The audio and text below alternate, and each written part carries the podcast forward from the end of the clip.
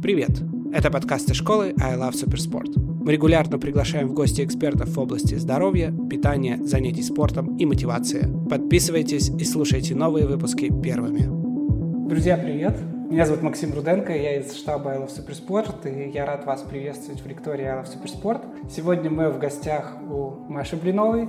Всем привет! А, Маша спортивный тренер и специалист по движению. И сегодня мы в гостях у Маши в студии, откуда она проводит э, свои онлайн-классы и записывает свои онлайн-уроки, про которые мы расскажем. А, мы сегодня поговорим о теме восстановления. И, Маша, передаю слово тебе. А, расскажи, пожалуйста, о себе, чем ты занимаешься, немного о своем спортивном опыте. Все это нам очень интересно. Я тоже любитель бегать, плавать, крутить и так далее, но э, не всегда мне это удается. Но бегать я бегаю. И это прям, э, как называется, это runner's high, да, то есть это такая любовь, когда ты чувствуешь вот этот вот поток энергии в себе, и когда ты бежишь, ты кайфуешь от этого. Но помимо всего этого, основная моя деятельность, я веду тренировки онлайн для людей различного возраста. У меня на онлайн-программе занимаются даже там и 70 с лишним есть. Это адекватные тренировки тренировки, которые помогают людям э, тренироваться, э, не чувствовать какую-то боль в своем теле, восстанавливаются тем самым и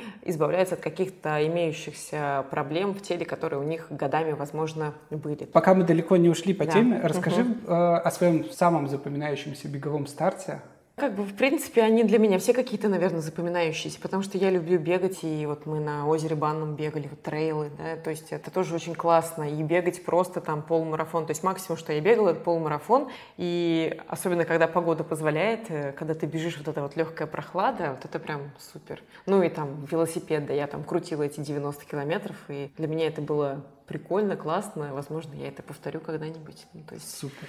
Это все здорово, и я понимаю, что главное а, не уходить в какие-то крайности. То есть нужно всегда понимать, где э, есть какой-то вот такой стоп, и тело оно всегда подскажет. А как вот это в себе понять? Вот в самом начале как понять, что а, здесь чрезмерная нагрузка, а здесь пока все хорошо? Что-то, например, э, заболело, но это уже такой крайний сигнал, что это не от того, что ты вот сейчас пробежал и у тебя заболело, а это у тебя как снежный ком накатилось, накатилось, накатилось, и ты перетренировался. Еще такой важный момент, когда человек не учитывает особенности своего тела. То есть он имеет какие-то уже травмы, и он начинает, я не знаю, там, каждый день бегать. Mm-hmm. И за счет этого у него, опять же, все это накапливается, и в какой-то момент это выстреливает. Если он там не выспался, если он понимает, что у него там сегодня был тяжелый день, и это классно, когда человек пойдет на тренировку, но если у него это будет, например, легкая пробежка, если он чувствует, что у него плохое самочувствие, он там, я не знаю, опять же, много работал, и это вечер, и он считает, что вот ему сегодня надо, я не знаю, там по плану выполнить такую-то тренировку. Первое, что самое плохое, у него будет высокий кортизол. И этот человек просто будет э, плохо спать, и опять же, это стресс, дополнительный стресс, который накладывается на его имеющийся уже стресс в течение дня. То есть он такой думает, что в моменте он сделал себе классно, да, он такой эндорфинов себе хапнул, но это момент абсолютное удовольствие, потому что впоследствии это опять же наложится стрессом. Это то же самое, как, например, там человек на работе стрессанул и пошел э, кроссфитом заниматься. Угу. То есть нужно понимать, как оценивать на данный момент свое состояние организма. Ты интересно рассказываешь по поводу накопленного стресса, то есть что угу. он суммируется с угу. физической усталостью, эмоциональную угу. усталость, но тем не менее есть же этот момент, когда ты действительно можешь переключиться, и после стрессового дня угу. спорт тебя возвращает немножко в рутину. Вот здесь как понять, что да. достаточно? То есть если ты хочешь, например, снять этот стресс, это не значит, что тебе надо фигачить на всех на парах. Все деньги, да. да, а тебе нужно именно сделать это настолько комфортно, чтобы у тебя не было высокого пульса, да, чтобы ты после этой тренировки мог, я не знаю, еще сесть за компьютер и поработать, и провести время с семьей, и еще что-то сделать, куда-то пойти. Это говорит о том, что тренировка работает на тебя, а не ты на нее. Это, наверное, ключевой вообще тезис. Да, то есть когда у тебя есть именно энергия не за счет того, что у тебя там адреналин, а за счет того, что ты чуть-чуть вот имеешь еще запас, а этот запас, он у профессионалов, он тренируется А у новичков он недотренирован, и они постепенно, шаг за шагом идут за этим. Это получается такой интересный момент, как раз с тонкой гранью, когда с одной стороны ты получаешь энергию, а с угу. другой стороны твоя задача эту энергию в себе еще и удержать, потом да. не перерасходовать и не причинить себе травму. Супер. Сегодня мы говорим преимущественно о беге, о беговых тренировках. И, насколько я понимаю, Маш, мы начнем с биомеханики, о том, как работает наш опорно-двигательный аппарат. Самое важное вообще в беге, да, это стопы и, наверное, мозг, который контролирует вообще все движение в нашем теле, наш главный процессор. А стопа не должна быть жесткой. То есть наша стопа это первое, что касается земли. А, у нашей стопы есть своды, которые работают как батуты. Вот эти вот батуты или натянутые тетивы, они должны создавать хорошую амортизацию. Если этого нет, и наша стопа плоская, как фанера, то вся нагрузка ударная, как раз-таки за счет э, силы реакции опоры, она будет э, быстренько добираться до нашей головы. То есть каждый раз при жесткой стопе мы получаем сотряс. Сотряс для головы, сотряс для позвоночника. Это все э, гипертрофировано, но это все в целом происходит с нашим опорно-двигательным аппаратом, если стопа неподвижна. А каким образом укреплять э, стопу? Но в целом вообще движение костей. То есть мы можем руками элементарно работать со, с нашими стопами, то есть создавать им движение, не знаю, элементарно просуньте пальцы рук между пальцами ног. Если они у вас не просовываются, то со стопой беда. Это сейчас, возможно, вы первые, что сделаете. А, использовать мячики МФР, катать их везде, эти мячики. У меня они раскиданы по всей квартире. То есть это, ты, ты говоришь сейчас про гипертонус, когда слишком большом напряжении мышцы у стопы? А, а знаешь, они могут быть э, и в гипертонусе, и в гипотонусе. То есть это два таких крайних состояния, которые не хороши. То есть нам нужен нормотонус. Есть вот это вот гипертонус, когда она спазмированная и она напряженная, а есть гипотонус, когда она может быть тоже напряженная, но перерастянутая мышца. И в любом случае с ними, в принципе, надо достаточно одинаково работать в целом, да, просто элементарно работая вот какими-то такими базовыми упражнениями, там, миофасциальный релиз, работа с мячиками, простая мобильность суставов, элементарная просто работа пальцев, сжимание, разжимание. Вот это все приводит к тому, что улучшается общее состояние стопы. То есть все, что надо, подтянется, то, что нужно, расслабиться. Первый вопрос от Даниила. Очень хочется узнать, правая нога в бедре короче левой примерно на полтора сантиметра, из-за чего немного скошено бедро. Растяжка поможет? Ну, вообще, в целом, если это анатомически короче, то никакая тут растяжка ничего не сделает. А использовать всякие там вспомогательные э, стельки с подпяточниками а, может быть, но в целом мы должны всегда понимать, что любая стелька это хорошо, но это костыль. Просто поставить стельку и не работать со стопой это никак не поможет. Что относительно э, растяжки? Э, в целом ваше тело уже сбалансировало эту особенность ваш мозг уже принял это тело, и он нагружает себя постоянно. Если вам это абсолютно не мешает никак бегать, делать какую-то повседневную активность, то я советую вообще в это все не лезть. Потому что бывает так, что если вы залезете, то вы будете просто сыпаться вот так вот по спирали. То есть у нас у всех, у каждого есть определенные свои паттерны, к которым мы привыкли. Если мы хотим это что-то поменять, то нужно понимать, зачем мы это хотим поменять, там ради чего. Если вы хотите, я не знаю, бежать э, с темпом э, насколько-то быстрее, чем вы бежите, это хорошо. А если вы хотите просто так, то ну, это смысл. У меня, кстати, похожая проблема, Даниил. У меня разница чуть меньше, где-то до сантиметра, и в беге я вообще не чувствовал никаких проблем. Только когда я сел э, и стал регулярно заниматься шоссейным велосипедом, шоссейным велоспортом, uh-huh, uh-huh. вот тогда уже при настройке велопосадки uh-huh. на байкфите, э, собственно, uh-huh. приборы показали, что у меня разница в давлении, и uh-huh. за счет вот этой вот uh-huh. разницы в длине ног есть небольшой перекос как раз во время педалирования. Ну и там отрегулировалось все просто высотой шипа, uh-huh. чуть небольшая прокладка на одну из ног, uh-huh. и все. Поэтому в целом как будто бы ничего действительно делать не нужно, да. и так все прекрасно. А, поехали дальше. Угу. Плантарный фасцит, да? самая популярная, распространенная проблема. Сам звучит очень страшно да. всегда. А, на самом деле все, наверное, слышали про эту пяточную шпору или воспаление подошвенной фасции стопы. То есть вот это такая пленка, которая есть на нашей подошве. Действительно, с ней встречаются многие бегуны. Почему? Потому что мы первое это приземляемся на переднюю часть стопы. А, что, опять же, с этим делать? Вернуться к тому, о чем мы говорили, это всегда работать со стопой. Как вообще формируется вот это вот э, плантарный фасцит и приводит это к плантарной фасции? Фасцит – это любое воспаление. То есть у нас есть вот эта вот э, пленочка, которая напрямую не крепится к э, пяточной кости, а там есть такая прокладочка, к которой вот эта фасция прикрепилась. И когда мы постоянно нагружаем нашу подошву стопы, она начинает оттягиваться. И оттягиваться зачем? Для того, чтобы мы свою пяточную кость внутрь еще больше не закинули. Вот эта отходящая такая защита, есть специальные клетки, которые будут формировать и уплотнять для того, чтобы нашу пятку укрепить, чтобы она никуда не двигалась. И формируется такой шипчик. Причем все же думают, что пяточная шпора, она формируется вниз, потому что человеку, когда он наступает, ему больно. А на самом деле эта пяточная шпора, она идет вдоль стопы. И проблема в том, что она просто пережимает нерв. Ничего в этом страшного нету, вот в этой там пяточной шпоре.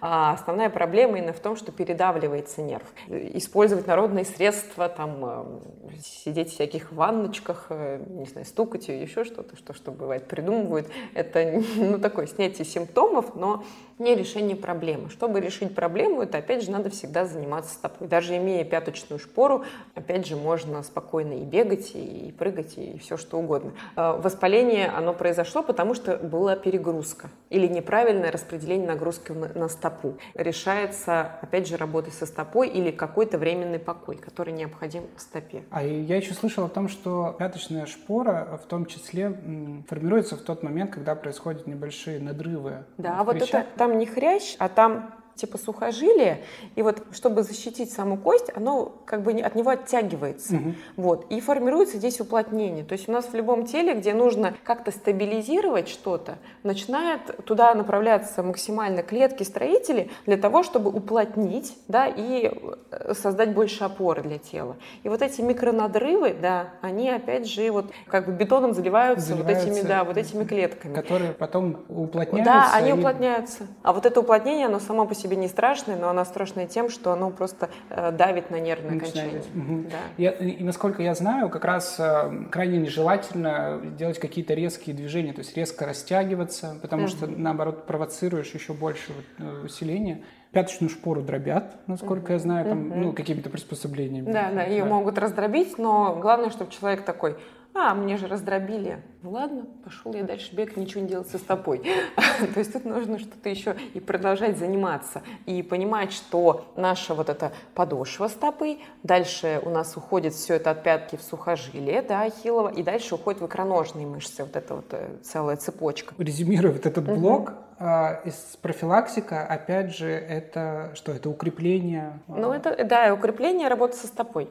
Чтобы этого избежать. Ну и, опять же, оптимальная нагрузка. Да, я понимаю, что когда тебе нужно готовиться к марафону, то ты будешь перегружать свой организм, но не забывать о том, что вот тебе сейчас надо, не знаю, по плану там 20 километров пробежать, ну покатай ты эту стопу там 5 минут, поделай упражнения, пособирай ленточку, там, пособирай карандашики с ребенком. Это уже хорошо, угу. чем ты просто встал с дивана, как говорится, и побежал. И побежал да. Ну, то есть э, здесь еще важно, чтобы она была разогрета перед какими-то определенными нагрузками, да. силовые тренировки, поэтому разминка так важна, да, так, в голове да, все так важно, складывается. Очень важна. Ну и опять же, та же самая обувь, ну, она должна быть подобрана по ширине стопы, потому что если она вот такая вот, то э, это я недавно проводила эксперимент, э, взяла пищевую пленку, обмотала одну ногу, а вторую ногу оставьте босиком и походите минут 10. Снимите пленку.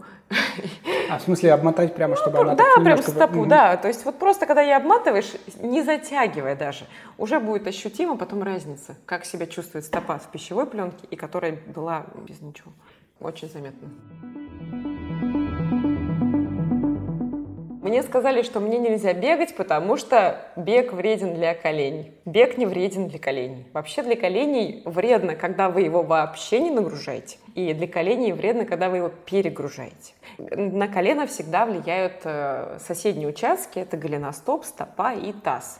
То есть колено, э, поясница и шея – это более стабильные участки в нашем теле. Голеностоп, стопа, э, таз, грудной отдел – это более мобильные участки. То есть наше тело – это система чередование зон стабильности и мобильности. Полностью подвижная система никуда не движется, да? полностью стабильная тоже никуда не движется. Поэтому нам нужно это чередование, чтобы одно на другое опиралось и могло передвигаться. А если один участок цепи теряет свою мобильность, то он начинает распределять эту нагрузку на более стабильный участок. А более стабильный, как верный помощник, начинает за него работать.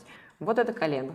У бегунов часто передняя большеберцовая мышца, которая находится на голени, она у нас э, связана с э, той э, пленкой, напрягателем широкой фасции, это которая вот эта пленка по бедру у нас идет.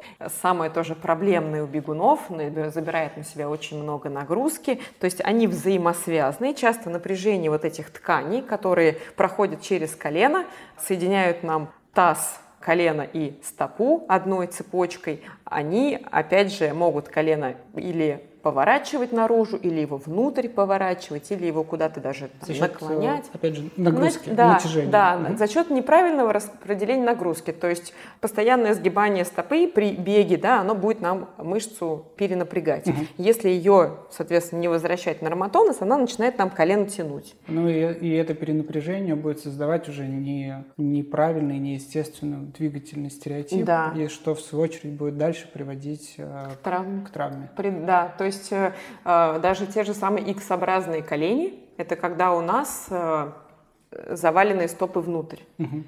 То есть та, за, бедренные кости завернуты внутрь, стопы завалены внутрь, и колено сразу друг к дружке смещается. На самом деле элементарная работа со стопами уже улучшит состояние коленей. Работа с тазобедренными суставами. Если они завернуты внутрь, значит им нужно давать еще и наружное вращение. А как э, мне понять? Ну вот я вышел, на, выхожу на пробежку угу. решил заниматься бегом. Как мне понять, что у меня есть эти проблемы? В целом, смотри, ты должен понимать, есть ли у тебя соосность суставов. Голеностоп, колено и тазобедренные mm-hmm. суставы. То есть у тебя колено смотрит по направлению второго пальца стопы. Арка стопы, она должна место быть. То есть если уже свод упавший, это не показатель того, что это плоскостопие. Вообще плоскостопие это такой диагноз, который много кому ставится, но даже просто нарушение вот этой вот амортизации внутренней арки стопы, это не показатель плоскостопия. Э, стопа может быть по форме плоской, но она может быть функциональной. Во-вторых, надо очень внимательно при беге э, замечать, а есть ли у тебя вот этот момент схода с пальцев. Вот когда вот ты можешь ими оттолкнуться и двигаться дальше, потому что это очень важный момент, когда у нас даже при шаге, то есть у нас идет большой палец, там первый палец, второй, третий, четвертый, пятый, бам, То есть прямо заметить, если здесь упругость, да? То да, есть, то есть если, если вот эта пружинистость. Да, сильная, да. назовем есть, это сильная да. стопа. Потому что просто человек бывает, что он как сделал, он пам, и у него вот этой пружинистости, вот этой фазы переката нету. А фаза переката, она очень важна. Она что в шаге важна, она в беге важна, эта фаза переката. Иногда люди бегают, и слышно прямо, как они топают. Это по этой причине? А, ну, как бы да, то есть они просто падают вниз. Угу. То есть здесь важно именно вот эта мягкость и пружинистость стопы. Вот она достигается за счет того, что человек работает со стопой. Какие упражнения могут нам помочь для коленей? Для коленей. Вот это любимое всеми крутить коленями перед бегом двумя коленями одновременно, вот это очень плохая история. Это вот когда руки ставят на... Да, да. Почему? 80% вообще шага а бега тем более мы проводим на одной ноге. Шага это точно, бега там мы практически в полете. Соответственно, для нашего мозга очень важно, для нашей нервной системы контролировать каждую конечность по отдельности. То есть если мы будем двумя коленями крутить, то, например, у нас лучше контроль правой стороны, да, если мы правша, хуже контроль левой.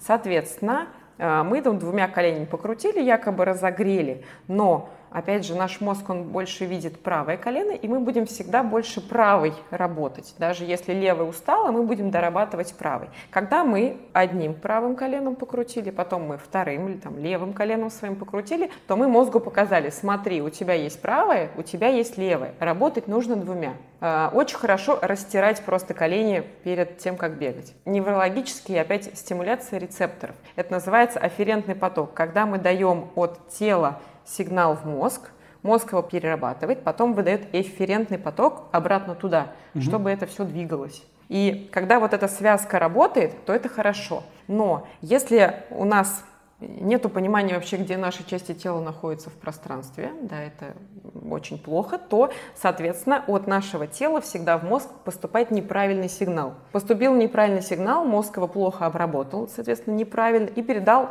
абсолютно неверные действия. То есть это какие-то такие простые вещи, э, которые мы тоже забываем. То есть, опять же, вот это вот, как фанера наша плоская стопа, человек не понимает вообще кто-то, что там, как и двигается, потому что там чувствительность потеряна. И, соответственно, сигнал всегда поступает неверный и выдается движение неверное. Бывает, что поработать просто с рецепторами, да, там э, вот мячики там покатать, я не знаю, э, закрытыми глазами наклониться и пальцами попробовать поощущать, где твои пальцы ног, это очень сложное, кстати, движение. То есть не каждый попадет там в первый палец там э, указательным пальцем. Э, даже это уже просто улучшить контроль движений. Это называется такая магия простых движений, на которые все плюют и считают, что чем мне это? То есть, когда ты ну, полностью ощущаешь свое тело в пространстве да. и начинаешь им управлять. Есть история одного человека, у которого полностью отсутствовала рецепторика. То есть у него не было рецепторов, вот этих вот механорецепторов в теле. То есть человек не понимает вообще, где он находится. Его мозг не видит, где рука, его мозг не видит ничего. Понятно. Ну, а нам, друзья, нужно работать над осознанием себя и своего тела. Да, это не то, что как э, там, путь к осознанности, нет. Это работа с рецепторами, а, то есть, которые есть в нашем теле. Там, вот девчонки там берут э, щетку, да, там трут они свои бедра, чтобы у них там, они гладкие были. Вот возьмите вы эту щетку, потрите вы все свое тело, легко простимулируйте, и вы почувствуете, что вы по-другому вообще, ну, мочалкой просто себя протрите, и вы будете по-другому ощущать свое тело, то есть вот это уже рецепторы, потому что вы даете мозгу сигнал, смотри, у тебя есть пальцы, кончики пальцев, у тебя там есть кончики пальцев на ногах, ты их видишь, ты им можешь пользоваться для отталкивания. Это, это очень интересно. Это интересно, правда? И особенно интересно то, что можно просто мочалкой улучшать да, свое, да. свое понимание мочалкой. Вот мы пришли. Да, как неожиданно мы оказались здесь. В бане. В бане, да.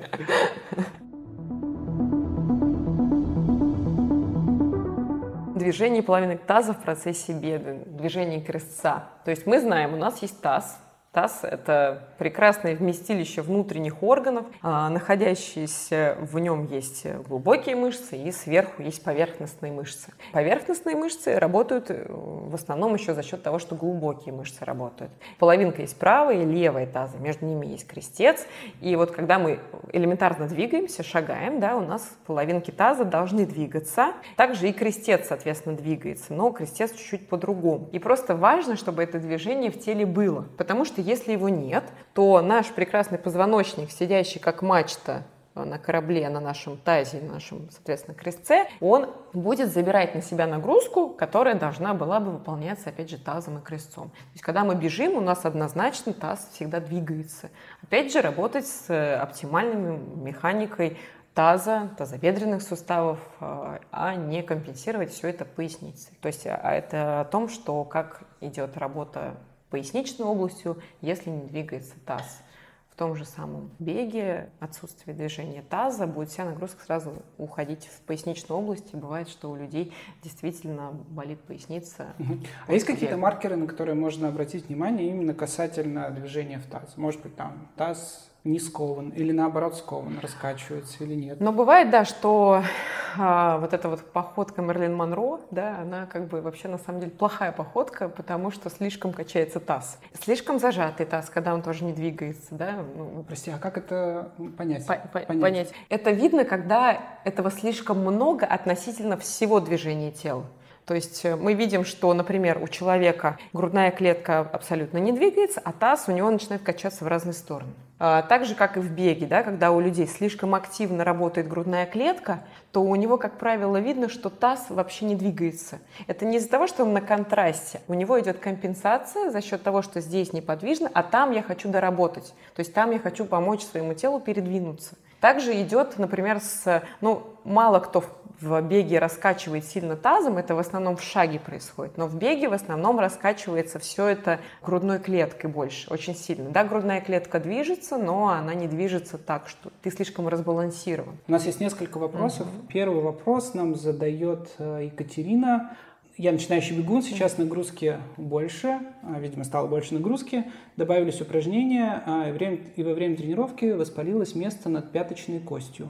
Три года назад была травма. Что делать? Снизить нагрузку или организм перестраивается? Воспалилось место над пяточной, над пяточной костью. В какой? Над пяточной костью это где? Наверху, внизу. Тут тоже непонятно. То есть я не могу сейчас продиагностировать. Но однозначно, если у вас что-то воспалилось, в процессе воспаления мы никогда не занимаемся. Это как э, с, история с грыжами. Никогда в процессе, когда у вас что-то воспалилось, мы не даем никакую нагрузку. Важно снять воспаление, а потом уже э, работать с, опять же, с окружающими тканями, э, то есть это со стопой, с мышцами голени, с подвижностью голеностопа. И если была травма, то тоже не учтено, какая травма. Голеностопа была травма, колено была травма, чего была травма. То есть тут сейчас только пальцем в небо. Ну и однозначно это мы снижаем нагрузку или вовсе ее убираем, все в зависимости от того, что Какие было. у нас цели, да, да. Да. Друзья, скажу от лица нашей школы, что мы в I Love Supersport, конечно, рекомендуем, а, если у вас подозрение а, на травму, что-то воспалилось, то первое, что нужно сделать, это действительно прекратить тренировки, не заниматься самолечением и пойти к специалисту. И самое главное, не принимайте более утоляющие и продолжайте тренировки, потому что mm. это путь к травме стопроцентный. Да. А, следующий вопрос. Для укрепления КПС, что что можете порекомендовать бегунам-любителям? КПС – это что? Колесо-подвздошный сустав.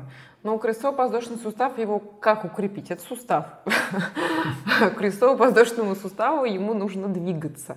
КПС бывает, что его замыкает, да, то есть он же такой подвижный, то есть это суставы с двух сторон между крестцом и тазом. А у меня есть история с тем, что у меня часто блокируется крестцово-подвздошный сустав. У меня напрочь выключает ягодица, и я знаю, что у меня э, история это идет со стопой.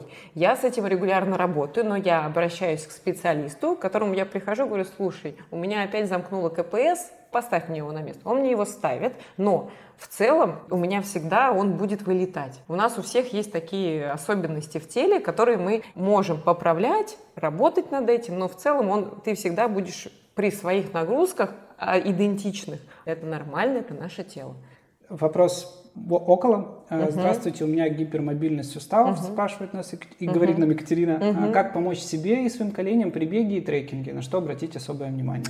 А, вообще гипермобильные люди, так называемые диспластики. Это особенность вашего тела. Что важно при дисплазии соединительной ткани? Это оптимальное питание э, для того, чтобы у вас достаточно было белка. Просто пить коллаген – это трата денег, которая не имеет смысла. Важно, чтобы у вас просто был баланс питания. Для этого нужно работать с эндокринологом, и вы сдадите анализы, и, и там, с нутрициологом, который вам диету определенную составит. То есть соединительную ткань просто пить коллаген и думать, что он у вас усвоится, это бесполезная история, потому что э, коллаген, он у вас еще и укладывается определенным образом, потому что это составляющая фасции за счет вашего движения. Гипермобильным лучше, конечно, не нагружать своих суставы, потому что они у вас в силу их особенностей очень э, гипермобильны. главное, не увлекаться растяжками таким людям, потому что у вас очень хорошо могут закрутиться, э, разогнуться суставы, и это еще больше их усугубит. То есть работать в оптимальной мобильности суставов. Это как? Не заходить в крайние амплитуды. Если у вас получается в мостик уйти, то ну, не надо в этот мостик уходить. Не знаю, получается у вас э, на растяжке там ногу закинуть за ухо, не надо ее закидывать туда. То есть вам нужно больше стабильности и больше работать над укреплением ваших мышц, для того, чтобы у вас именно мышечный компонент, он ваши суставы сдерживал от э, их излишней гипермобильности. Ты э, коснулась темы питания специального, угу. ну то угу. есть фармы и вот угу. дополнительно, чем многие грешат, когда угу. начинают сами себе что-то прописывать, угу. где-то прочитают угу. и пьют. Э, дай свои рекомендации по этому поводу. Ну, я не специалист по вот этому всему питанию, то есть я понимаю там в балансе, э, относительно всякой фармацевтической истории я нет, я поэтому в нее даже не лезу, и никакие рекомендации я не могу дать.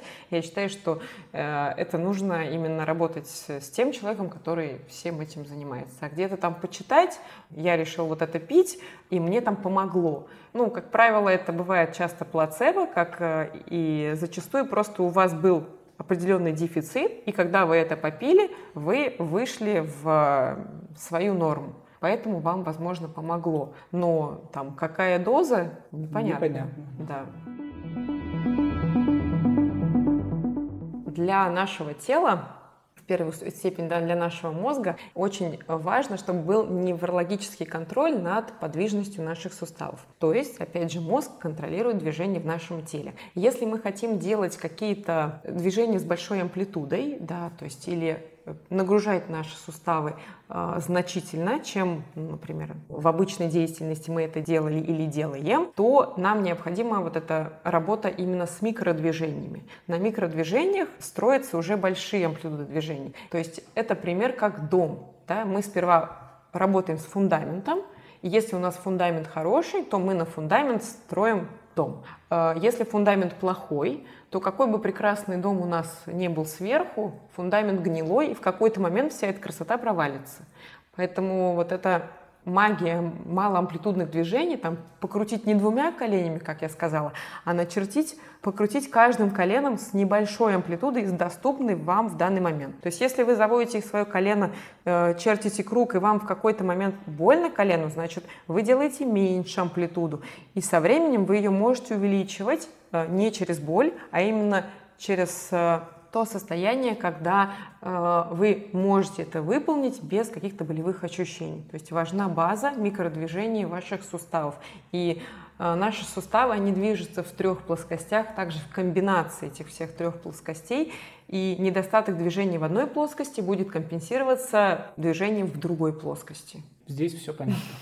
Все понятно. Тогда суставы будут здоровы. Мы, мы переходим сейчас дальше, переходим к дыханию. Давай поговорим об этом. Дыхание. Ну, дыхание это вообще первое, с чем человек рождается и с чем он умирает. Вообще бег э, с открытым ртом особенно для новичков, это плохая история. У нас в организме важен баланс углекислого газа и кислорода. То есть если у нас мы думаем, что мы вот дышим и в нас входит большое количество кислорода, и все он распределяется по тканям, то это не так. То есть мы можем, в принципе, много дышать кислорода, а он у нас не поступает. Кислород вообще является основным питательным веществом для нашего мозга. То есть если у нас нету кислорода в нашем мозгу, то вся деятельность вообще нашего организма, она, конечно же, будет замедляться. Как это применимо, например, для того же самого бега? Человек начинает бегать, он начинает дышать ртом, активно избавляется от углекислого газа.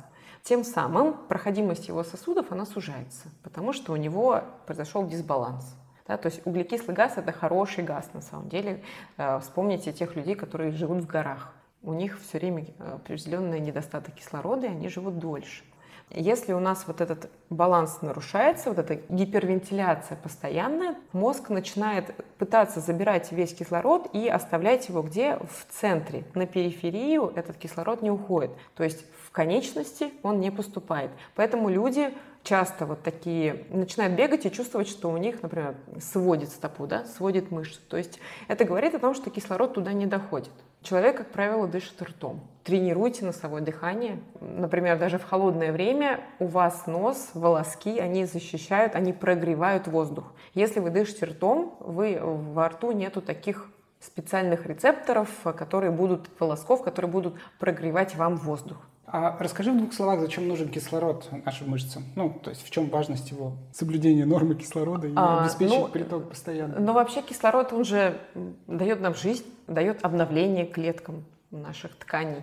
Если у нас э, э, кислород, как я сказала, еще раз, он нужен мозгу для его оптимального функционирования, для работы нейронов. Это как кислород нужен мозгу, глюкоза нужна мозгу и э, работа нейронов, да, то есть вот это формирование, соответственно, новых нейронных связей.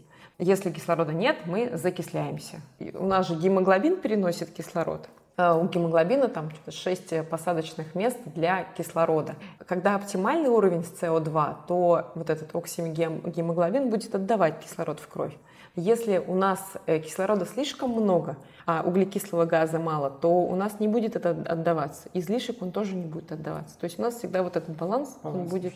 Ну, да. соответственно, мы, а, чем интенсивнее мы двигаемся, чем больше мы расходуем энергии, тем больше нам нужно кислорода для восстановления этой энергии. Да, да. Ну, я очень упрощенно угу. просто... Не всегда показатель того, что если вы там много дышите, вы действительно насыщаетесь кислородом. Это очень интересно. И ну, и вот. об этом обычно не задумываешься. Да? Э, да, потому что я понимаю, что есть определенные темповые тренировки, и когда там человек бежит э, с темпом, я не знаю, 4, может быть, 3, 3 с чем-то, он, как правило, часто не может дышать носом. Но, в принципе, если посмотреть на тех же самых кенийцев или там великих э, бегунов, то ведь многие из них дышат носом. А вопрос как раз к теме дыхания, вопрос по поводу тренировочных масок. Он звучит следующим образом, mm-hmm. что по поводу тренировочных масок, видимо, а, речь о том, есть ли в них э, какой-то смысл, зачем их использовать. А, ну вот эти вот, которые, да. Которые а... выглядят как,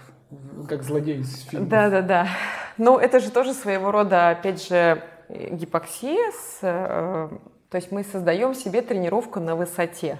Имитация, Имитация. тренировки угу. на высоте. То есть это хорошо. Это то же самое, что тренировка задержки дыхания. Очень полезно например, идти пешком, а, делать там вдох-выдох, задержка дыхания. На задержке дыхания мы делаем там от 5 до 10 шагов, идем дальше. И там в течение 7 минут мы можем так там идти. Также мы можем делать это при беге. Тоже тренировать вот эти э, задержки дыхания. Те же самые дайверы, они это прекрасно все знают. А, едем дальше. Мы переходим к мышцам живота. Угу. То есть мышцы живота – это наш э, корсет, э, наш такой срединный блок между очень тяжелой грудной клеткой э, и между тазом. То есть мышцы живота, они э, работают у нас в процессе бега однозначно, потому что у нас грудная клетка так или иначе двигается, таз двигается, и это движение стимулирует нам работу мышц живота.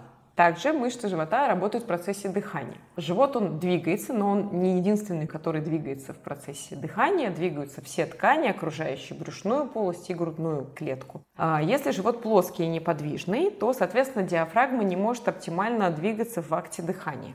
А тем самым мы затрудняем, опять же, функционирование самой важной дыхательной мускулатуры – это диафрагма. Плоский живот не позволит этого сделать. Плоский, перекачанный, который вообще никак не двигается. То есть даже если он красивый, рельефный, он в целом э, все равно должен двигаться.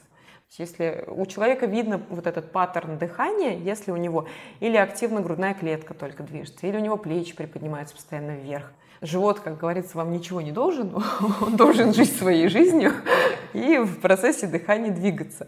Это происходит, когда уделяют внимание только прессу, вот этот плоский живот, когда они работают над другими мышцами? Да, да. То есть э, человек же, как он привыкает, вот надо мне там укрепить живот, я пойду качать пресс. Он начинает скручивание делать. То есть э, живот же, он, в принципе, работает э, совместно с нашими конечностями, то есть с руками и с ногами. И, соответственно, всегда любое там движение, подняв руку вверх, мы уже запускаем работу мышц живота. Поэтому и тренировать его нужно тоже функционально. Не однонаправленно, а именно давать различные вектора движения, которые помогают нашему животу быть функциональным. И в том же самом беге ведь у нас идет все время ротация, противоположное бедро и противоположное плечо друг дружке. Это опять же идет э, такие, как живот наш британский флаг, да, то есть такие, как крест у нас, э, да, мышцы. Не зря друзья называют функциональными тренировки функциональными, потому что за счет них мы начинаем глобально лучше работать и функционировать. Тело, в принципе, оно поделено на различные миофасциальные цепи, миофасциальные линии. По Томасу Майерсу, может быть, кто-то его читал. И даже вот ребенок, когда он начинает ходить, ведь у него идет сперва там идет одна рука и противоположная нога. Вот это и есть уже равновесие, которое формируется за счет того, что ты одной конечностью опираешься и противоположной. То есть это правильный шаг, правильный бег. Да? Мышцы живота, они как бы поддерживают вот это вот спиралевидное движение. И оно должно быть, то есть э, человеку нужно его тоже тренировать для того, чтобы использовать тот же самый живот в беге. Очень похоже на движение плавании да, кролем, в плавании. Да, потому что точно так же ты правая рука, да. левая нога, то есть там двухударный кроль, да, ты да. сочетаешь и за счет этого сбалансированно уплывешь. Вообще в целом плавание это работа ведь э, грудной клетки и брюшной полости, то есть то руки. Ты все время ты держишь да, себя, да? Да, то есть вот я у себя в плавании, я знаю, что у меня правый косой слинг, э, он не дорабатывает, а левый, левый. у меня хорошо работает. И я это четко чувствую, то есть как только я опять поработаю с правой своей стороной, своими косыми э, линиями, у меня э, симметричные движения, более-менее симметричные. Мы не симметричны внутри, поэтому мы не симметричны снаружи. надо это принять.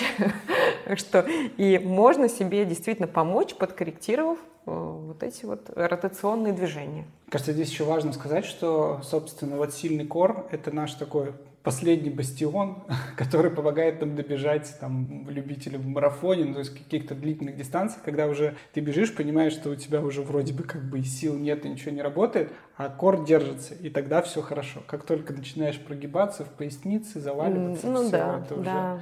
Да, как история только... ОФП очень важна, функциональные тренировки очень важны. Да, ну и кор, опять же, он не строится только на прямой мышце живота, а важна для него поперечная мышца живота. Это которая как пояс нас э, окружает, и она крепится к поясничным позвонкам, к тазу, к грудной клетке. То есть это наш корсет естественный. И это самое интересное, что это поперечная мышца живота, она работает в акте совместно с грудобрюшной диафрагмой, совместно с дыханием. И натренировать поперечную мышцу живота можно очень легко, работая с различными правильными дыхательными упражнениями. Практиками, да? Ну угу. да, но такими так, что не это не только йоговский, это просто сочетание движений с дыханием. Когда оно есть, тогда тренируется поперечная. И она не такая там плотная, чтобы ее там тренировать закачиванием. То есть ее не закачать.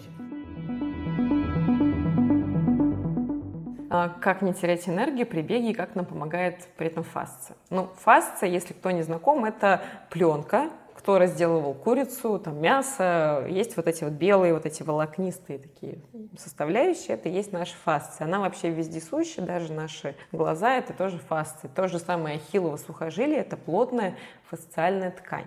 А, фасция – это удивительный вообще орган в теле, которого очень-очень много. И она обладает большими свойствами. То есть она имеет пластичность, она эластична, она как накапливает энергию, так и ее высвобождает. И коллаген, да, он основной компонент нашей фасциальной ткани. Тот же самый, вот почему на ахилле я хочу здесь сконцентрироваться, о том, что ахиллово сухожилие, оно при беге, оно эластично удлиняется и потом высвобождает энергию. То есть, в принципе, мы, когда имеем хороший паттерн, что шага, что и бега. У нас наша фасция эластичностью это обладает, она не склеилась слоями друг с другом. Мы бежим экономно. То есть вот за счет фасции создаем дополнительную упругость. Да, то есть она работает помогая нам. Она, да, она забирает на себя такую большую нагрузку, она как пружина сжимается, выстреливает, сжимается, выстреливает. Если она слипается, когда она лишена жидкости, скольжения, то вот это слипание, она не даст возможности этой фасции как пружина работать. И тогда у нас начинают работать больше мышцы. А мышцы — это более такой ценный продукт для нашего тела.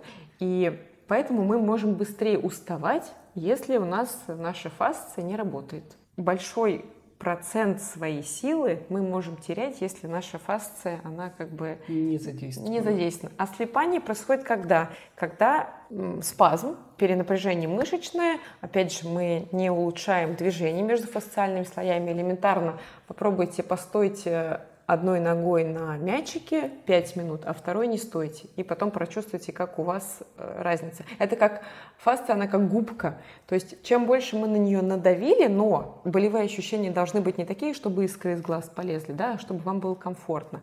Давим, мы, соответственно, выжимаем как губку. И потом эту губку, когда мы снова воду опускаем, она же у нас наполняется водой. И то же самое с фасцией. Чтобы ее увлажнить, дать взаимное скольжение, давать туда гидратацию и давать движение, взаимное скольжение мышц. То есть а, бывают такие упражнения, когда вот, например, квадрицепс э, растягивается, и взаимное скольжение там поверхностной фасции над более глубокой, оно такое как будто с прохрустыванием такое ощущение проходит. Вот это и есть а, того, что слои разлипаются. И вот когда они друг от друга относительно друг друга скользят, то это хорошо, а, значит, ваша фасция выполняет свою функцию и дает вам вот эту пружинистость, э, дает вам больше скорость, это выражение страшный миофасциальный релиз. Это да. как раз о разминке фасции. Да, но оно на самом деле не страшное. Вот как вот катать э, свою боковую поверхность, вот это напрягать широкой фасции на этом ужасном роли с э, шипами, рвать ее, это нехорошо. Потому что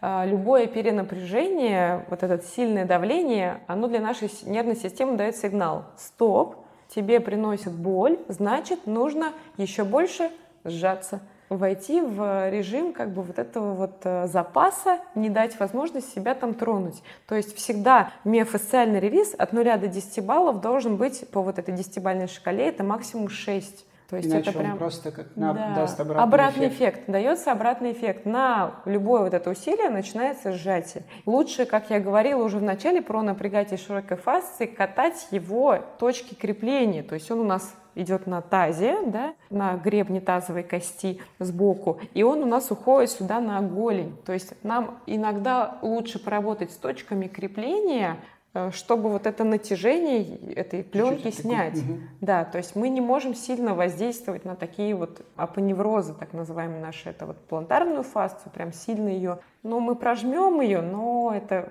в любом случае без там, дополнительных упражнений вернет ее обратно. Миофасциальный релиз — это не страшно, это хорошо, но это такой самомассаж, который ты можешь сделать э, сам себе. Это полезно, но надо знать меру и знать, что именно делать. Так интересно, что вот при таком а, объяснении, как ты очень доступно рассказываешь, как угу. работает организм, становится все понятно и действительно, то есть прямо вот на ощущениях ты начинаешь понимать, что ага, здесь вот упругость, почему? Потому что мышца там фасция размята, потому mm-hmm. что все функционирует упруго. И, собственно, видимо, задача при занятиях спортом соблюдать вот этот именно баланс взаимодействия всех наших тканей и мышц и следить за тем, чтобы они были не напряжены. У меня последний вопрос э, даже не вопрос, а пожелание, что ты пожелаешь людям, которые во взрослом возрасте начинают заниматься регулярно циклическими видами спорта, потому что в I Love Суперспорт мы тренируем а, по бегу, плаванию, беговым лыжам, велосипеду, триатлону. То есть это все виды спорта, где регулярно повторяется нагрузка mm-hmm. все время, все время, все время. Mm-hmm. И к нам приходят люди заниматься в разном возрасте. И э, приходит очень много людей, которые никогда ничем не занимались. И э, вот что ты посоветуешь тем, кто вот только встал сейчас на этот спортивный путь? Главное, конечно, не жестить потому что есть те, которые там поставили себе там важную-важную цель. Я такая иногда думаю, в какой-то момент человек развалится, потому что ну, невозможно так свой организм, как говорится, насиловать лимитировать нагрузку. Ну, как бы тренеры ваши, они профессионалы, они дают каждому человеку определенную нагрузку. Не забывайте, опять же, про вот эти вот ОФП, эту, эту гигиену тела, как я ее называю. Не обязательно, что у вас вот только один раз в неделю ОФП. Это говорит о том, что вам еще нужно самостоятельно заниматься своим телом. То, что вы никогда не занимались и сейчас пришли, значит, нужно понимать, что и результаты, к которым вы идете, и которые вы, там, цели, которые вы себе ставите, они должны быть у вас четкие пошаговые инструкции, за которые вы не должны переступать. Вот есть у вас сегодня нужно там сделать столько-то, как мы вначале говорили, учитывайте свои особенности тела, свою историю тела, свое состояние, сделайте или не доделайте. То есть э, уметь ждать, это обязательно. Это очень важно. Да, то есть есть те, которые не умеют ждать, э, это всегда так режим сна, режим бодрствования, оптимальное питание, совокупность. Наличие стресса – это тоже негативный фактор, но, возможно, никуда от него не деться. Но в целом мы должны понимать, что излишняя нагрузка, когда у вас э, какой-то стрессовый день, она накладывается на вас как дополнительный какой-то вот снежный ком, она еще больше формирует. Поэтому лучше, как я сказала, не доделать, чем переделать. Спасибо большое, Маша, за эфир. Спасибо. Давайте, друзья, заниматься спортом в удовольствие. Ждем вас всех на тренировках. Маша, спасибо. Всем спасибо. Да, спасибо. Всем, Всем пока. пока.